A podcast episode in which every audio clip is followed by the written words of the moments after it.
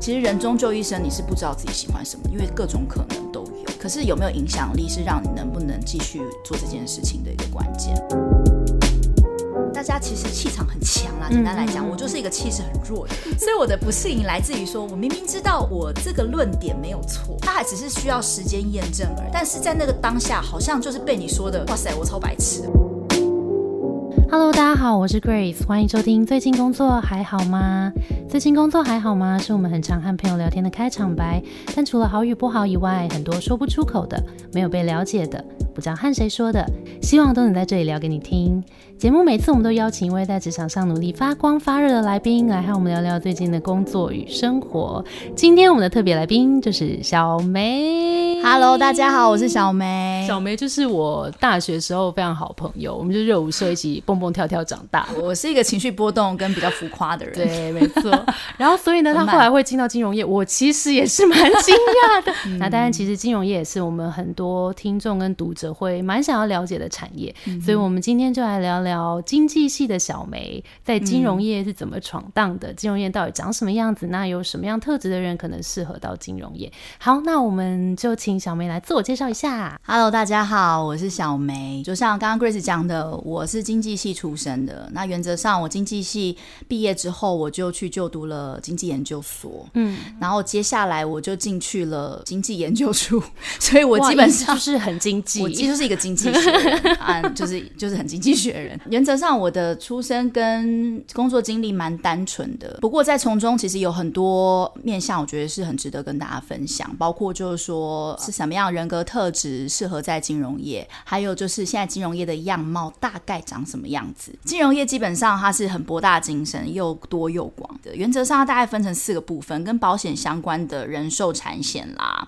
好，我们常常会去跑的银行啦，嗯，然后再就是你买卖股票的证券业，最后的话你买卖基金的投信业等等。嗯嗯。那刚刚就讲到了，以人寿来讲的话，它获利的主要的来源就是这个保单进来之后，哎，我这个资金怎么运用？对。银行来讲的话，主要就是你放的钱进去，所以它就是存放款嘛，还有一些手续费。对，这个是它主要的获利来源。再来证券的话，就是基本上你买越多股票，他们就赚越多钱，他们是用交易手续费做获利的收入。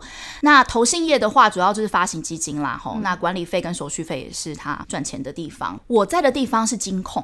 金控基本上就是一个 one stop shopping 的概念，它就是整合刚刚我提到这些不同的跨业的资源，它是把这个子公司做整合的一个组织，所以基本上就是一个母公司的概念。你是看到很多不同的面向，所以蛮多职缺其实比较 general 的都会是开在金控。因为像小梅其实是研究员嘛，对对对对对。那研究员在干嘛？研究员哦，研究员其实这个这个话题也有点硬。你会不会会不会马上就想要按停止键？研究员这个，我自己是觉得很 excited 啊，因为我觉得它是一个学习面向很广的一个职业。感觉你很像是走在大家前面，然后帮大家看趋势，然后把这些趋势带回来给公司，然后让大家可以去做更好的投资决策。对对，哇，Grace，你已经完全可以来我们这边应征，太好了，太厉害了。就麻烦小梅引荐了，所以其实研究员是算是走在前面的，算是一个非常知识密集的职位啦。那你觉得什么样子的人会适合当研究员？原则上，我觉得第一个是你要非常喜欢独立思考。当然，如果你本来不是这样的人，包括我，我其实大学的时候我就是一个脑波很弱的人，这我倒是知道。就别人说什么我都觉得很好，好想买；别人说觉得很好吃，我就觉得哎，这的确不错。跟跟跟加对我跟跟跟，我就是属于这一种。但是进入职场之后，你会发现金融业其实大家都具备一个蛮好的特质，就是说他会去找证据，嗯，然后会有一个有别于别人的思维，嗯，对。那这个东西就算你本来没有，可是在这样的职职场的历练之后。你久了，你就会把这个能力。练起来，嗯嗯，对，所以当然，如果你本来就没有这个能力的话，我相信，如果你对于金融业在做什么，你很有兴趣，我还是觉得很欢迎，因为现在其实金融业的这个呃触角已经非常非常多了，对，包括工程师也可以来，对，像像 FinTech 简直就是王道。所以在这个这样的浪潮之下的话，其实金融业是非常欢迎各种不同面向，然后不同经历的人来。嗯嗯，只是说，如果你喜欢思考，然后你有独立思考能力，你可能来你会更觉得如就是我的了。水对对嗯因为像小梅其实也是我们 Between Goals 的导师之一，然后也蛮常帮助学员去理清一下，说是不是适合金融业，然后金融业到底在干嘛，然后金融业里面你可能运用你的特质又适合在什么样的岗位上面。那我们这里其实也有做一些问题的搜集，那很多人想要知道说，因为像你经济系算是本科系嘛，那如果是非本科系的孩子们，然后对金融业有兴趣，你觉得会建议他们，譬如说从哪些职缺入手，或是适不适合？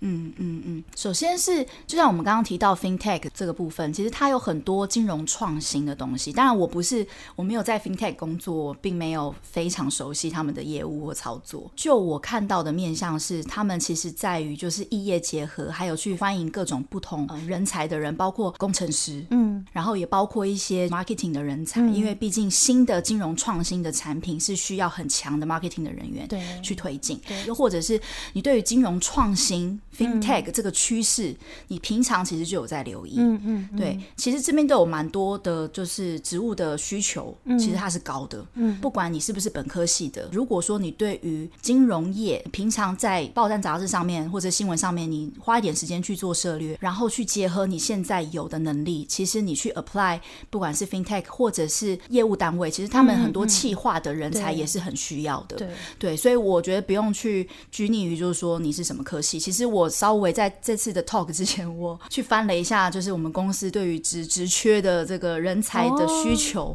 好大家都是不分科系，真的每一个职缺开起来都是不分科系。嗯对，那像我老板啦，他反而更欢迎就是不是本科系的人，好比说你本来是生物相关的，嗯嗯，哦，那可能对于我们对于气象的这个变迁，你就有别于这种我们这种专班专科这种死脑筋的人，嗯，你可能就不一样的见解。真的。对，就是这种这种异业结合，其实是比较好的。嗯对，嗯。所以金融业现在是我觉得是非常兼容并蓄的啦，哦。就是嗯，很希望就是不同的火花。懂懂哦而且像我们公司其实还有就是像人资做了一些共学平台啊，其实大家都很希望彼此去具备所谓 slash 的能力，嗯所以我觉得多这样不一样的人才进来，其实是有帮助于我们共学这个环境。像刚刚讲到那个 slash 这件事情啊，就是这这几年好像很常在讲这种跨领域或者是多工的这种气氛。对，然后，但是小梅她其实是从这就是他的第一份工作。没错这，个感觉是什么？就是你你怎么看说？你好像是有点像是一个专精走到底，那你会有点心慌的感觉吗？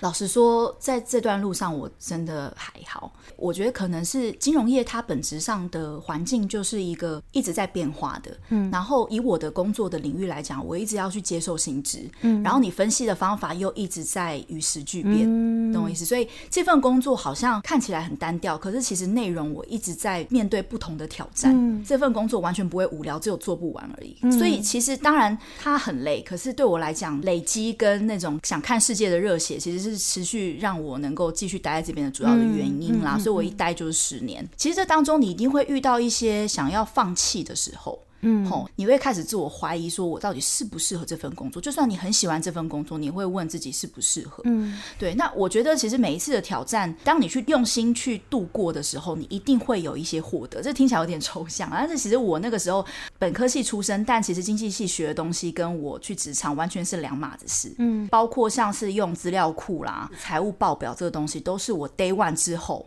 我才从零开始做的，嗯嗯很多时候我都很想死啊，因为很多人都比我懂，就觉得说哇塞，我连这都不会。你知道我刚进公司，我第我直接问我主管说，请问那个，哎，现在台股大概好七千点，那个点是什么？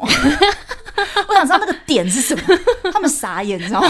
但你会发现哦，这个问题很好，嗯，就是怎么样让一个新进的人很快了解。对，其实这就是一个教学相长的过程。所以我想说的是，不要因此觉得说哦，你不适合这个领域。其实说真的，有困难来的时候，你努力去克服，它会有累积。然后再来就是，当你累积一段时间之后，你会发现你开始有影响力了。嗯因为我觉得工作最重要的是影响力。嗯过去的那些挫折跟挑战，你开始可以分享给其他人。嗯，就像你现在一样，对对对，我我发现我会喜欢这份工作，就是我实在有太多这种小小的挑战了。当然，我当下因为忙于应付，我可能没有想太多，甚至连离开我都没有办法想，因为真的太忙了。嗯对但是，就我发现，当我走过这些之后，未来我可以去分享给就是一一样走这段路的人的时候，我我很有成就感呢。我觉得这个成就感让我就想要继续待在再加上就是我刚刚讲的，就是这种知识密集的工作，我觉得很有趣。嗯嗯，因为我曾经看过一个一个理论，就是说，其实人终究一生，你是不知道自己喜欢什么，因为各种可能都有。嗯，可是有没有影响力，是让你能不能继续做这件事情的一个关键。嗯，因为你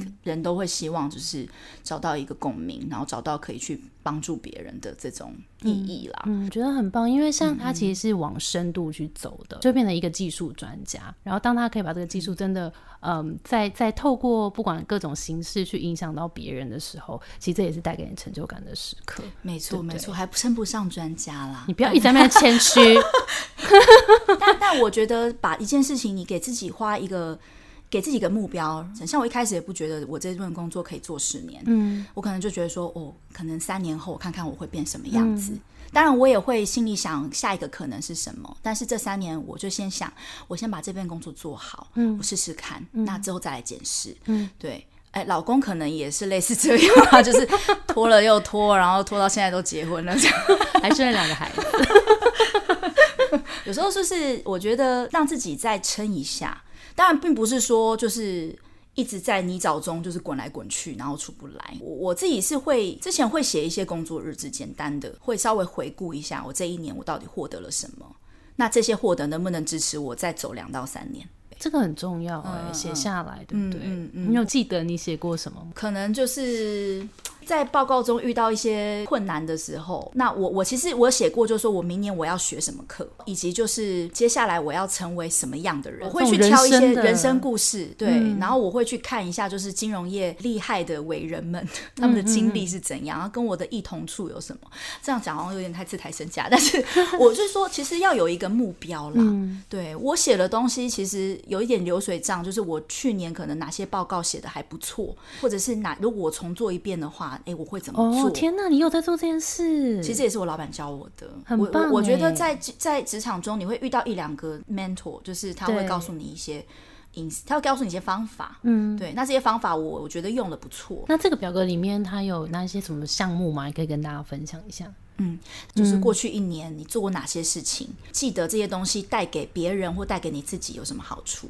然后再来就是可能把你听过别人的一些让你觉得很难过的评语，你就很赤裸的把它写下来。嗯那如果说这件事情时光倒回，你能不能改变这件事？嗯，就是这个这个负面评语它会不会再发生，或者你怎么做会降低？那如果还是不行的话，你可能再去思考你缺乏什么能力。嗯，对，类似像这样，很棒哎，这是很好的自信，就是说它是一个累积啦。我觉得很多时候你难过、开心这个东西过了就没了。嗯，对。可是如果你有把它记下来。的话，你会发现这些点点滴滴会是你未来的量能，很棒哎！记下来，新年开始做，对啊，刚好新的一年开始，简单就好像我就是一个很简单的，我甚至可能就是 Google Note，就是里面写一下这样子。嗯嗯嗯。刚刚有讲到一些，可能你其实一路上都还蛮知道自己在做什么，然后喜欢什么，然后累积在哪一个领域。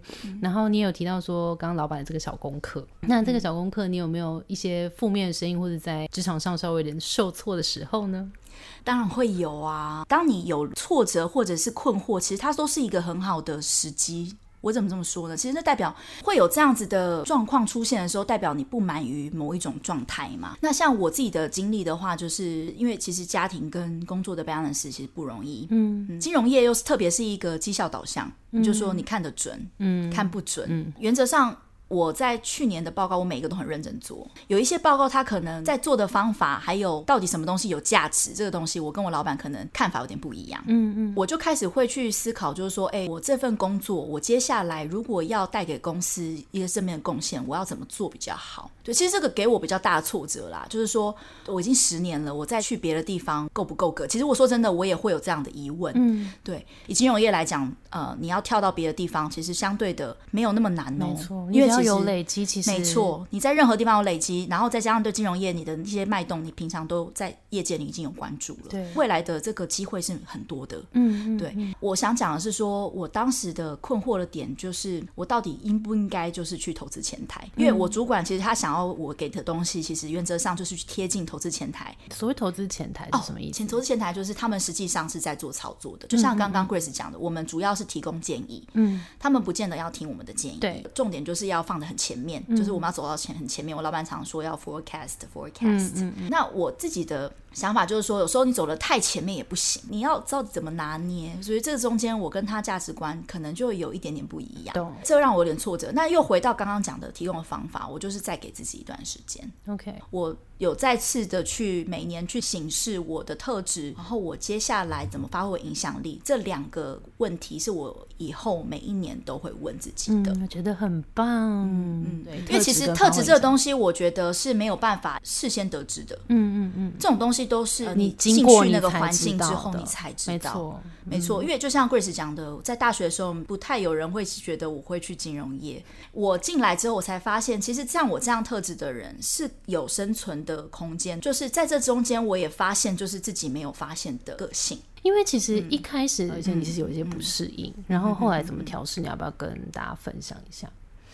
我的不适应来自于我本身是一个不太愿意让人家感到不舒服的人。嗯。其实，在金融业有一点点吃亏，嗯，因为大家其实都会很努力的把自己的想法表现。表现出来，而且他们都很能言善道。嗯。大家其实气场很强啦，简单来讲，嗯嗯我就是一个气势很弱的人，所以我的不适应来自于说，我明明知道我这个论点没有错，它还只是需要时间验证而已，但是在那个当下，好像就是被你说的，哇塞，我超白痴的，就好像你我很低能这样子，懂。对懂，对，所以这是我不适应的地方。那我后来发现，我转化能量就是说，我为了要吵赢你，我得去沙盘演练。就当我遇到那种就是自以为 smart person，对啊，他真的很聪明啊，我就会去想他会问什么。嗯当他问这个时候，我怎么接招？嗯，然后去导到让你知道，我都想过。你就拼命三娘啊。我就很拼。哎，那你拼命三娘有招来一些什么样的困扰？这就是我另外一个挫折点。哎，好恶心！哎，原本讲没什么挫折，其实挫折蛮多的嘛。我是这样个性的人，我得比别人花更多的时间嘛。我觉得还蛮恭维啊，但是我就实在啊，对啊。而且我很相怨，就是别人在聊一些是非的时候，我可能也不好意思，就是自己做自己的事，然后事情做不完，那我就是加班喽。我就常常做到九点十点，然后那个时候我老板，我老板也是拼命三娘型的，是他也会留到九点十点，然后就会看到我，然后跑来跑来问我说：“哎、小梅啊，我们吃晚餐啊？”那我我当下是不觉得怎么样，哎、隔天早会他就说晚上我遇到小梅，我就觉得说哇，大家有他这样的冲劲的话，我们这个部门其实有很多的 专题可以，可能可以更深入啊，一定会被讨厌啊。我跟你讲，对我这种白目完全被排挤，完全被排挤。我真的说那段时间真的我被排挤吗我是有的，我是有的，就是什么样的有状况？被怎么样的排挤？哎、就同事跟我说话，对，然后看我的眼神就是会斜眼看我，不正眼看我了。你确定这不是你的小剧场？也许也有我小剧场，或者是他只是眼睛痛，但总之他可能很多话题不想跟我聊，又或者是说我在报告的时候就容易会被他问问题。但总之，我当时怎么度过这个课题，就回头想一下，就是我来这份工作到底是来交朋友的呢，还是说我有一些我自己的志向？当你陷在其中的时候，你其实会有蛮多反刍的，就反多蛮反思，就是如果你真的不交朋友，那你在工作上你应该长什么样子？嗯，我那个当下，我想了一下，然后我也就是心灵笔记写了一些，哦，也看了很多心灵鸡汤的书籍。我也认清在意这件事情没有错，你得先知道我其实并没有那么轻描淡写就可以过去。，对，所以我每天是很刻意的帮自己做规划。哦，我今天要要做好哪些工作？对，因为我是一个很 d a y l i g h t 的人，所以我当我给自己一个这种动机的时候，我就比较不会去想那五十三，你要找时间去塞满你那些思绪。嗯嗯。所以这是我克服我情绪的一个方式啊。哦，你的意思是说，你其实是蛮容易受别人影响的人，对就是别人有一点点不好的情绪，你其实是很容易共感的，没错然后你会就站在他那边，会帮他想很多有的没的，然后很就是会延伸出一些心理的小剧场，所以你就是用其他的工作来分散你的注意力，然后让自己专更专注在工作上，没错，没错，哦没错。然后给自己一个目标，比方说，我下班之前，我就是要把这个资料库给整理好。嗯，没整理好，我就怎么样怎么样怎么样。因为我是一个很 d a y l i g h t 的，天哪，这我又认识另外一个你，哎，就原来你是一个这么会设目标的人，我我自己发现我并不是一个很有 discipline 的人，所以我得给自己需要，对我得设一设下一个很强烈的底线。哦，然后你就自己会会去对对 follow 那个底线对对，这很重要，因为当我有了底线之后，很多其他情绪的东西，它就会被我掩盖住，我就能比较理性了。嗯嗯嗯，那你之前不是说你以前拼命三娘吗？然后就会工作到九九点十点，但是因为你现在有家庭了嘛，有两个小朋友了，这中间怎么样调试到现在？你现在应该就没这么晚下班了吧？我都很早啊，五点半打钟我就立马离。那 这中间又又发生了什么事情？怎么怎么调试到现在？首先我要很感谢我的同事跟我老板啦，因为其实这个东西你是得奖了是不是？真 的真的，天哪！我这金马奖台词。其实有时候他们给你弹性，你才有余裕去做一些规划，必须是这样。如果我一直感处在一个很高压，就是你一下班，哇塞，大家就直接眼睛扫射你，这种环境你也没有办法，你会不好意思，说真的会。但他们给我很好的弹性，就是说责任制啦，你把事情做好，他们就会给这个也很常带我就给你这去啊有时候我去你家，不还在那边做报告？对啊然后还说哎，我睡一下，三点起来一下。金融业也是这样，他其实没有以以我的工作，以研究员或分析师来讲，他其实并没有工作的下班或上班时间，你随时都在吸收新知，随时都在想。观察市场，没错，市场下一步要做做什对么？它是这样的性质的，所以对我来讲的话，只要工作职场给我弹性，我原则上剩下的问题就是时间的规划。嗯，女人潜力虽然也很高，但是并不是这种潜力无限大。嗯，我要去跟过去四五年前的我比的那种产出跟那种进步的速度比是不可能的。嗯，所以我觉得适度的去调降自己的目标，去了解自己现在，你去梳理一下现在的有的资源，包括你的时间，包括你的金钱，你要怎么去运用。嗯，其实这蛮重要，因为你就可以对于你接下来未来一年，你大概可以成长什么幅度，有可能要一点点掌做一点握。排序。对对对，priority 很重要，嗯很重要。因为像我现在就必须要把事情真的很认真的去分，什么是急跟不急的，对什么是重要，什么是不重要，你画一个四象限嘛。那你就是会去处理那些又急又重要的事情。这些事情处理出来之后，你就要去做你时间上的配置，哪些东西你可以用钱买时间，哪些不行的亲自做。譬如说 Uber Eats，对，比如说 Uber Eats，就我们都没办法做菜了，我就是好这种东西花钱解决小事，哦，或者是打扫家里，你就请一个专业的人来帮你打扫。另外就是说饼干时间怎么运用。哦比方点电梯的时间，我 always 在划手机，这很不好。但是我跟小孩在一起时间，我就尽量啦，嗯嗯，或者是工作，你这个时间你觉得你你得要沉淀沉淀思考，你就得把手机盖起来。对，当你认为很重要的 moment 的时候，你真的要心无旁骛，你才有效率。那你都做什么？我就回讯息啊，回讯息，哦。然后或者是稍微看一下，就是我现在接下来的一周，我大概要先做什么事情，priority 重新整理。那我大部分时间就是回讯息，嗯对。老老板的讯息、同事的讯息，然后很多投朋友的讯息。其实不要小看，我觉得现在大家一这样讲异业结合，其实我很多投资的灵感是来自朋友的讯息，嗯。就大家现在在夯什么，嗯嗯，然后育儿的讯息啊，真的真的，对啊，我我其实这中间都可以帮助我在工作中又获得一些灵感，其实是相辅相成的啦。我觉得很辛苦，因为在做工作，但其实你又要兼顾家庭，这个东西平衡好像大家都想要达到，但我自己的经验是你没有办法平衡，嗯你只能尽力去达到一个你想要的样子。嗯好比说，我工作上，我就给自己个目标，也许我未来一年可以成为那个样子的人。我大概有这样的目标之后，我一直在去做这样子的调整，嗯嗯，所以没有什么平衡，你就是一直在取舍而已。对对完全同意。要清楚自己有的特质跟你的资源，我觉得去梳理一下，嗯嗯，我帮助蛮大。其实我们很多，比如说不管我们是工作坊啊，或者是我们的一对一，其实都在帮助大家做这件事情。因为很多时候我们就是在大量的资讯里面迷失自己，或者很多在回应别人的需求的时候，就忘记自己到底我们自己的 priority 是什么了。真然后也，忘记自己的目标是什么了，很重要，很重要。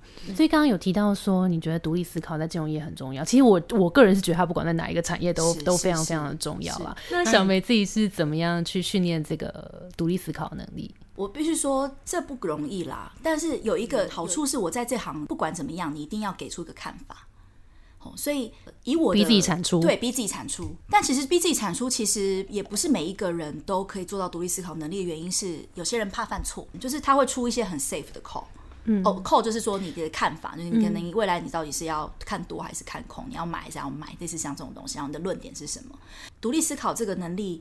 我觉得大家都有。大家第一个你要去累积，是你要有很大篇幅的涉略各种资讯，嗯，知识的累积，还有平常看的文章这些东西，你其实都要多方涉略。Between Goals 的文章，我觉得是非常多元的，可以多谢看。谢。真的，我常常看在看，就是来自各四面八方不同的东西，它可以帮助你去看不同的观点，然后你就可以去问自己，那我觉得呢？当你看完一个讯息之后，要常常去问自己这个问题，你就会发现，就是哪些东西其实你是认同，哪些东西你不认同。然后去加大这个感觉。完全为什么会有这种想法呢？那你就会发现你的这些知识的涉猎你就更广，你会觉得很有趣。嗯嗯，跟自己先做个对话。那因为像我的工作，我讲完这个之后，我还要跟别人讲，我觉得怎么样，所以我得被逼着去被别人 challenge。对其实这是一个更好的练习。对那以一般人来讲的话，我觉得是你可以去告诉你的朋友，嗯你可能聊就不只是聊追剧的事情啊。比方说，你看到一个事件，你跟他讲完了说一个事实之后，你跟他讲说，哎、你怎么看？嗯那我是怎么看的？嗯嗯，那你觉得呢？我觉得是有这样的探讨，其实你就会有一些有别于别人的你的观点。嗯嗯嗯，就会出来。那另外就是说，不要怕讲错，因为有时候其实大家回过头来讲，第二点就是你要跟别人练习讲你的观点。很多人是怕被别人看没有，因为你讲的东西好像别人不认同，或者他根本没发生。对，对，我觉得这个是我我后来心路历程中，我觉得最重要，后来跨过的一点，就是说。其实大家都会有看错的时候，大家也都会有做错的时候。重点是你怎么从中去反省，或者是修正那个轨迹。嗯嗯嗯因为像我后来就发现，就是哎，以我们券商来讲，大家都很喜欢看高盛的报告，嗯，然后高盛就超级常讲错的，他常常他以前常常是反指标，你知道吗？然后我就很纳闷，我就很纳闷说为什么大家都要听他？后来我懂了，就是他敢讲，啊，当大家都没有想法的时候，大家就会想要先去看，哎，你怎么想的？对，但后来时间验证的东西，其实说真的 doesn't matter，就是反正时间到了，他觉得你当时讲的有理，他答应了，对他也不会说什么。对，对，可重点就是你要有观点，那你要观点代表其实你是不怕犯错的，嗯，没错，你不怕别人去检视你。嗯，我觉得不怕犯错超级重要，我就是也都在跟我们同事都在讲这件事情，因为我们其实，在职场上没有什么事情是一定这么做一定对，嗯，然后没有什么正确的做法或是想法，只有比较好的跟更好的对，就像我们刚刚提到，你不要怕犯错，你才会有观点，你有观点，你才会有独立思考的这种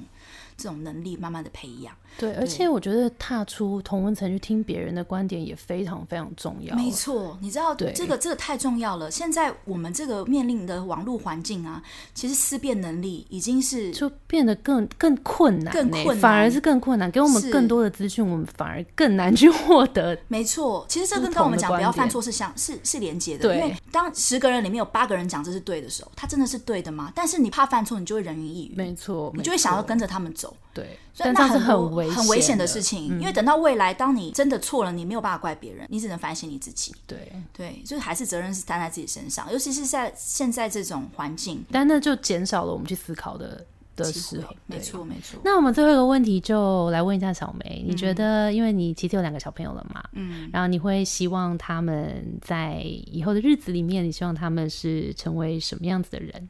对哦，这个深这个话题很深远哎，我也但这一定是你对，这一定是你最核心的，觉得最重要的事。嗯，我觉得未来的世界，他们其实能力已经不是问题了，因为你截取能力、截取资讯的的资源很丰富，所以我我会觉得 EQ 很重要。所以我希望我的小孩未来在情绪或者面对挫折的能力，这是首要的，我希望他们能够具备的。嗯，就当你遇到不如你顺心的事情，或者是当你遇到不同观点的时候，你能够虚心的去接纳它，从中去找到自己能截取的能量。嗯嗯嗯，对，然后你也能够去拥抱挫折，我觉得这不容易，尤其是在未来，你会发现很多人都比你强。嗯，处理挫折这个这一块，我觉得是能不能去让自我精进的很重要的具备的能力啦。嗯另外就是你得有一个核心去评断自己价值的方法，我觉得这很重要。所以我很希望我孩子能够找到去培养他信心跟去肯定他自己这个能力。嗯嗯，对，这个听起来有点玄学，不会不会，我觉得很重要啊，这很重要而且他他完全牵涉到我们的身心健康。没错，对啊，对，所以我会希望他能够去勇于尝试，不要怕犯错。其实这嗯都是相连接的概念啦。所以我很希望我有时候我小孩就是做错了，我其实是会很开心，我会用很开心的角度去告诉他，哎、刚刚怎么做错好好玩哦。我们可以想想看，如果再做一次，我们怎么做，我们可以避免。啊好棒哦、对，就不要去责难。那我觉得这个我们长大了，可能我们都没有发现，就是可能小时候我们遇到比较多这样的压力，没错，对，所以我们会踩不出去。对，我觉得这也是很好显示。我在教小孩的过程，或者是跟他也不是教他，跟他一起成长的过程，我就发现所，以他就会掉到池塘里啊，对我女儿就是常常在露营的时候给我这种挑战，就是跑进鱼池里面，因为她不怕犯错，很好啦。对对对对对，只是妈妈有点没有理智断错没有错线而已我超爆惊的。但你看他很棒啊。对对对，就是在这个时候，你还是当下说：“哎呀，发生什么事情了？能让我了解一下吗？”哦，刚刚有什么好玩的吗？但是内心你好压抑哦，你自己也要小心一点对，哦 就。是所以心理的排解这一块，我的父母怎么排解，或者是我们面对同事的时候怎么排解，那是另外一个议题。哎，我觉得我们可以下一集聊。